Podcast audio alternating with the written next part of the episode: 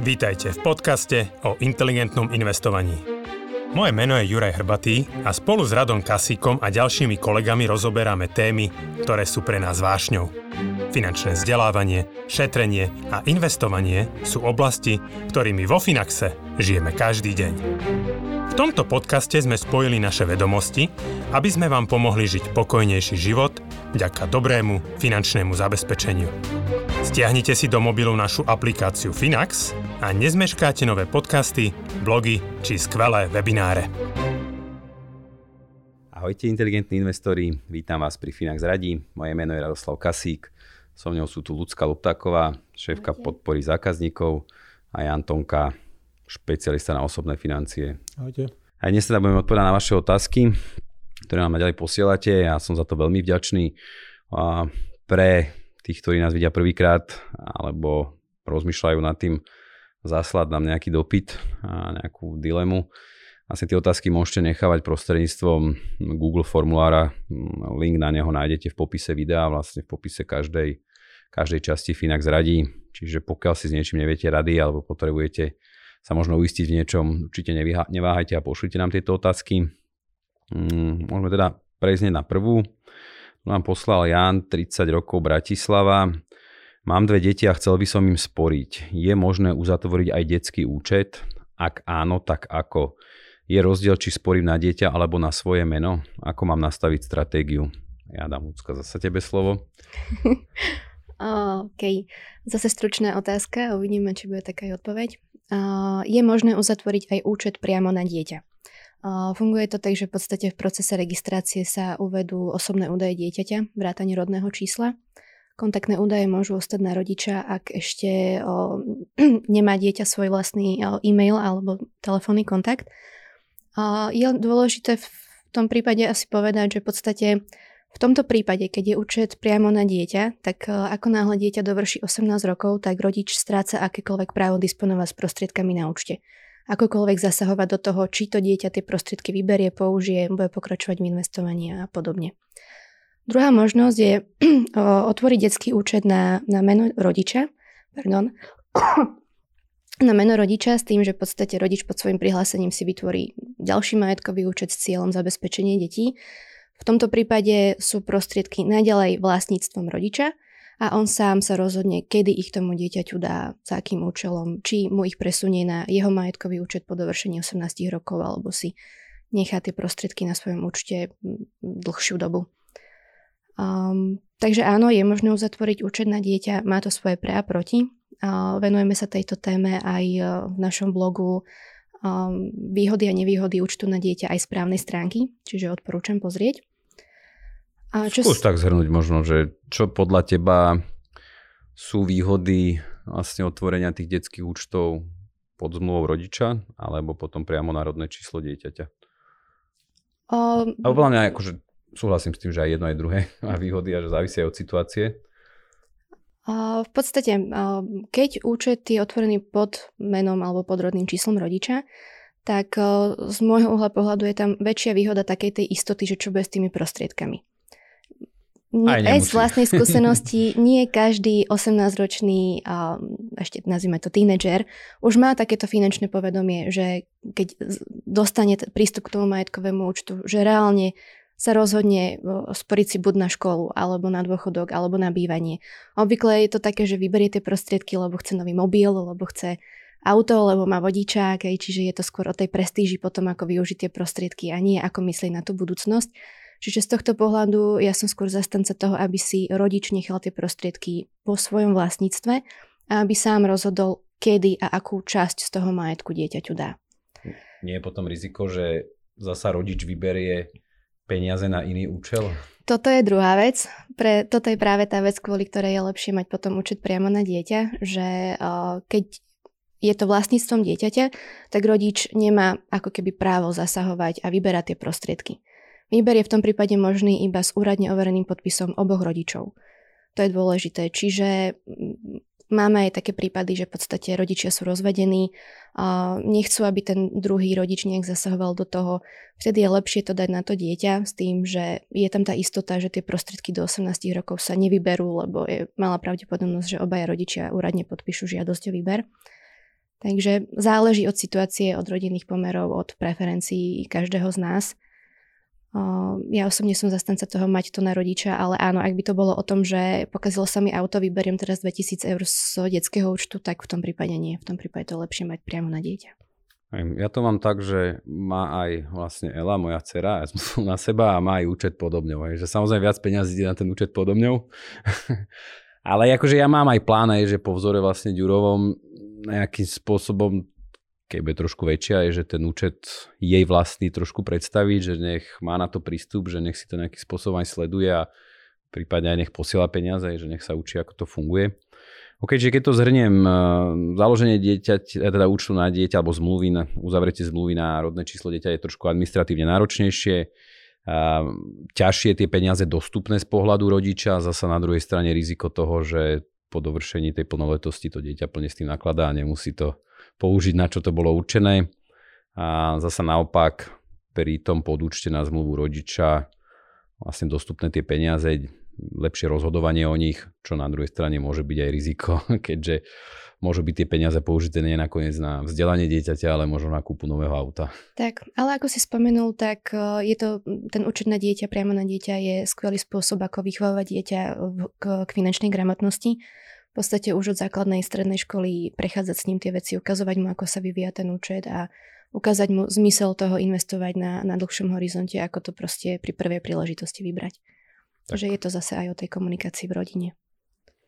Myslím, že sme to vyčerpali. Janči, či mm. niečo no, napadá? ešte tú poslednú podotázku, že ako nastaviť stratégiu. Aha, pardon. To ma celkom zaujalo. A ono, akože najlepšie je jednoducho nechať si poradiť tým systémom, tými algoritmami, robo-advisorom, čiže ja keď ako rodič by som nemal skúsenosti s investovaním a zakladám účet pre povedzme moje dve deti, ktorým už investujem akože tiež pod svojím kontom, tak ako ty, a, tak stačí vyplniť ten dotazník, čiže aké mám znalosti, skúsenosti, nejaké možno očakávané správanie v prípade poklesov, či budem pokračovať v investovaní, vyberať a podobne.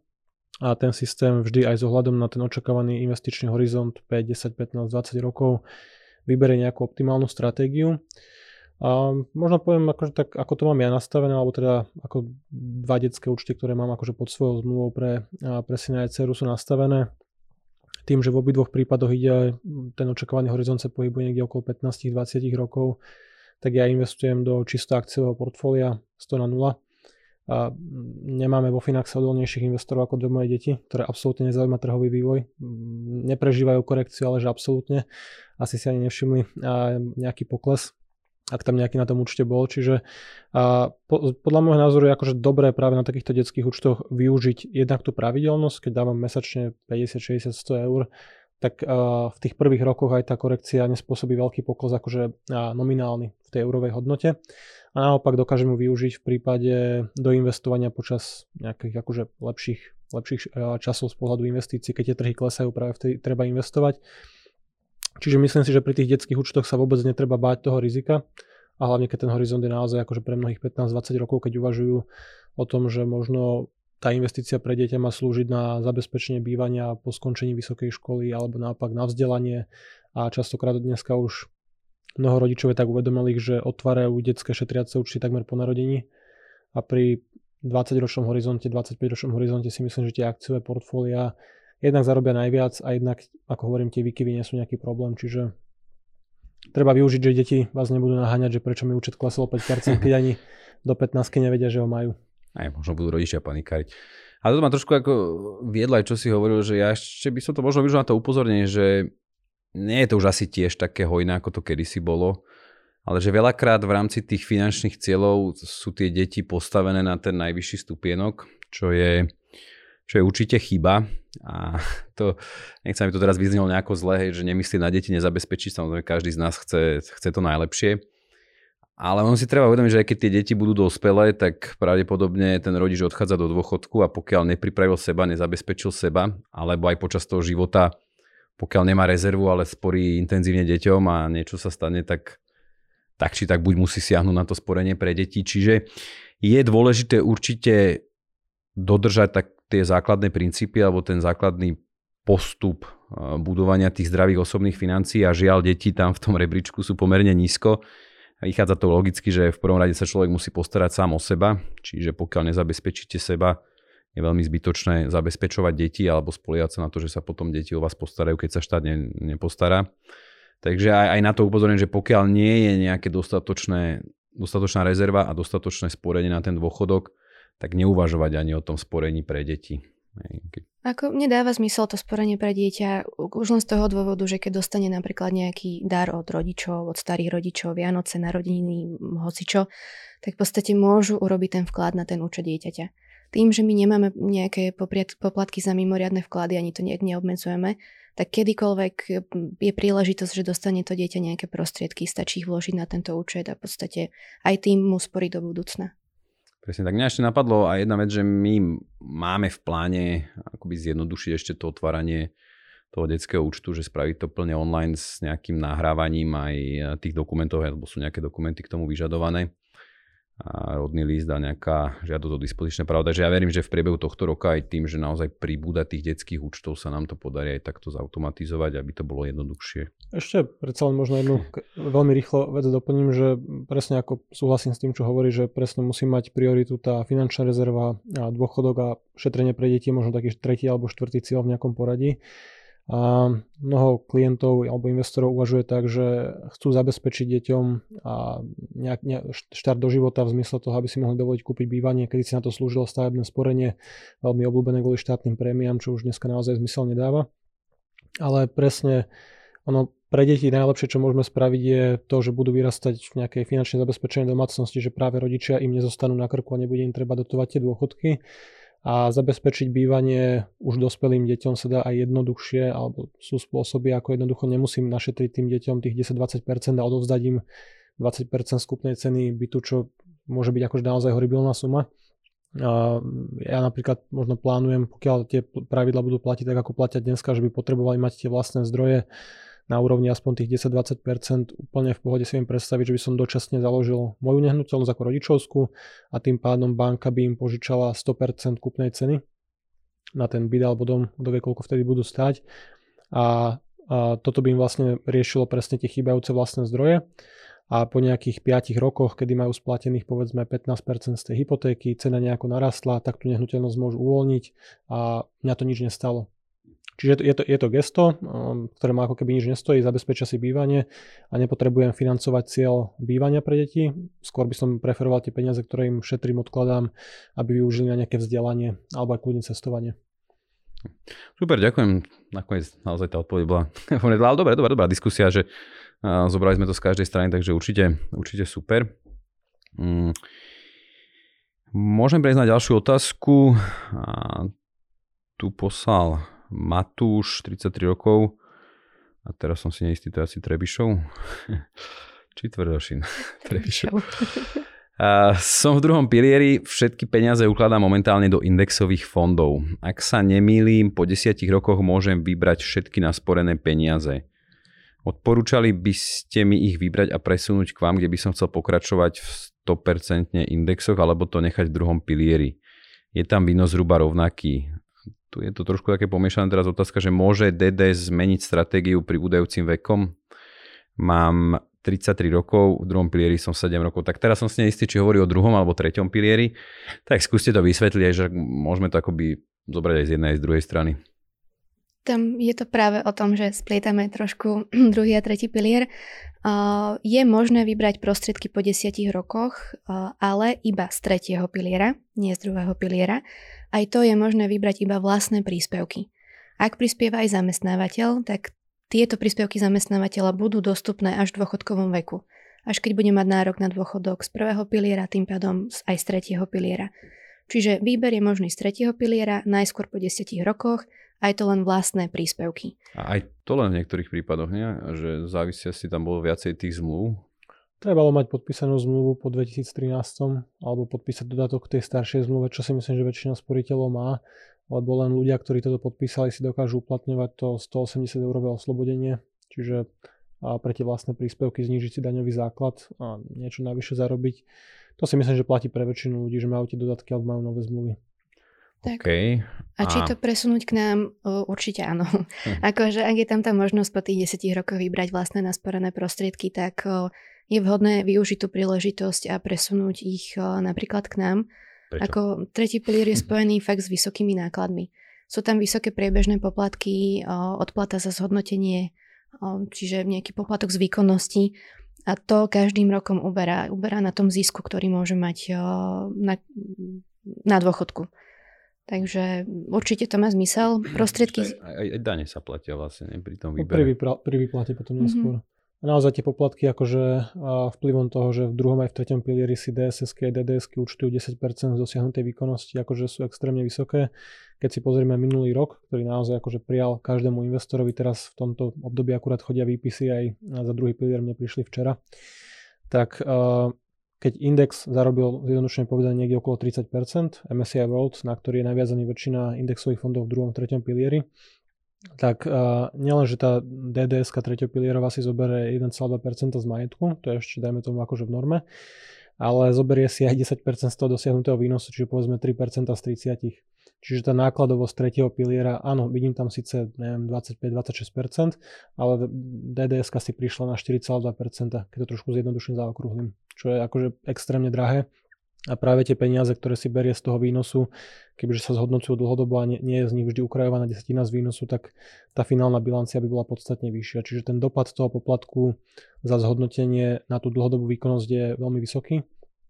A vlastne myslím, že na túto tému akurát a Ďuri Hrbatý pripravuje blog, kedy sa trošku na to pozrieme, že aký to má dopad, ako účtujú vlastne rôzne spoločnosti tento poplatok z výkonnosti, lebo mnohí to tak vnímajú, že je to také férové, že zarobil mi správca, tak si zoberie niečo z výnosu, ale v druhom, v treťom pilieri je to akože úplne irrelevantné. A hlavne pri tých indexových A hlavne fondoch. pri indexových fondoch, áno, samozrejme, kde len jednak jednej kopírujeme vývoj trhu a ten portfólio manažer alebo DSS, DDS nespravila nič pre dosiahnutie nejakého vyššieho výnosu, nejakou aktívnou správou, nie že by to fungovalo, že to nefunguje, ale pokiaľ len jednak jednej kopírujem indexy, tak za čo si berú tých 10%, takže to je ten dôvod, prečo sa oplatí presunúť. A potom je samozrejme možné získať aj zľavu za presun investície aj pre treťopilierové výbery. Okay, ja verím, že v čase zverejnenia už tohto Finax radi už ten blog je vonku, čiže treba zajsť na našu stránku a pozrieť. A tam ešte možno tá otázka, že či teda tá DDS, keď sme pri tom treťom pilieri, mení tú stratégiu s pribúdajúcim vekom? O, v druhom pilieri sa mení stratégia s pribúdajúcim vekom. Že v treťom nie? O, myslím, že nie. V druhom pilieri je to nastavené tak, že 10 rokov pred dôchodkovým vekom sa každý rok 10% majetku presunie z indexového, respektíve z akciového fondu do dlhopisového. Tak, aby keď klient dosiahne dôchodkový vek, aby už mal celý majetok v dlhopisových fondoch, v dlhopisovom fonde. Je možné to, tento presun spomaliť, je možné požiadať svo, svoju správcovskú spoločnosť o, o spomalenie toho prestupu, vtedy to je tuším o 5% sa každý rok presúva majetok, nie o 10. Uh-huh. Mhm. Ešte mám taká otázka na že vôbec kedy má zmysel ten tretí pilier a trošku to možno ozrejmiť, keď máme túto tému. Ja aj vidím, že tu je, on je v tom 7 rokov, ako nepíše, že či má tam príspevky zamestnávateľa, alebo si sám prispieva. Skúsme ešte možno toto trošku ozrejmiť. No, tretí pilier sa vo všeobecnosti oplatí využiť v tom prípade, pokiaľ mám štedrého zamestnávateľa, čiže pokiaľ mi ponúkne personálne oddelenie, že keď si založím účet v nejakej dds tak mi tam bude posielať zamestnávateľ, neviem, 2, 3, 4, 5% zo mzdy, alebo tam bude nejaký tzv. meč od zamestnávateľa, čiže ja vložím 100 eur a zamestnávateľ mi to dorovná do 100 eur. Sú aj takéto firmy, kedy ten benefitový systém je nastavený štedro. Tak v tomto prípade samozrejme tretí pilier má zmysel, lebo aj keď sú tam vysoké poplatky za zhodnotenie aj tie priebežné, keď ja vložím 100 eur a zamestnávateľ mi dá 100 eur, tak, tak či takto zhodnotenie to mám ako keby 100%. Keby som tam nebol, tak tie peniaze jednoducho nevyčerpám. Treba to brať ako naozaj akože stratenú odmenu, mzdu. Je to jednoducho častokrát súčasť tej celkovej kompenzácie.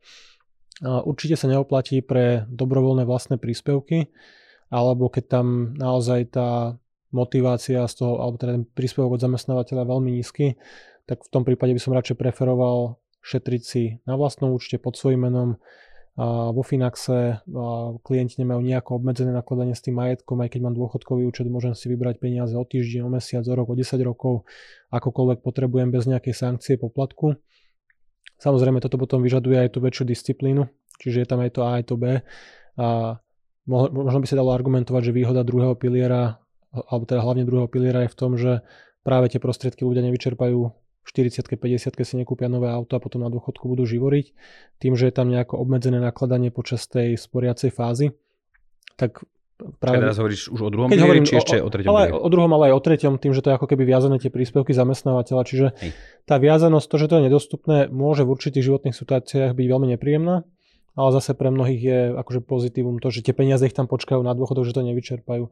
Ale keď tu je nejaký predpoklad, že sa správame rozumne, a viem, že keď ja si šetrím na dôchodok, tak okradám sám seba, pokiaľ tie peniaze prejem počas toho obdobia, kedy by som ich úplne všetky prejesť nemal, tak uh, oveľa lepšie akože investovať mimo druhého, tretieho piliera. Dobre, super, ďakujem veľmi pekne. Ďakujem zase za vaše cenné rady, za vaše insights. Verím, že sme viacerí z vás zase možno objasnili nejakú finančnú problematiku a aj odporúčili alebo poradili, ako si to teda nastaví v tom živote. Mm, ďakujem veľmi pekne a teším sa opäť do skorého videnia. Do počutia, dovidenia. Do počutia. Do počutia.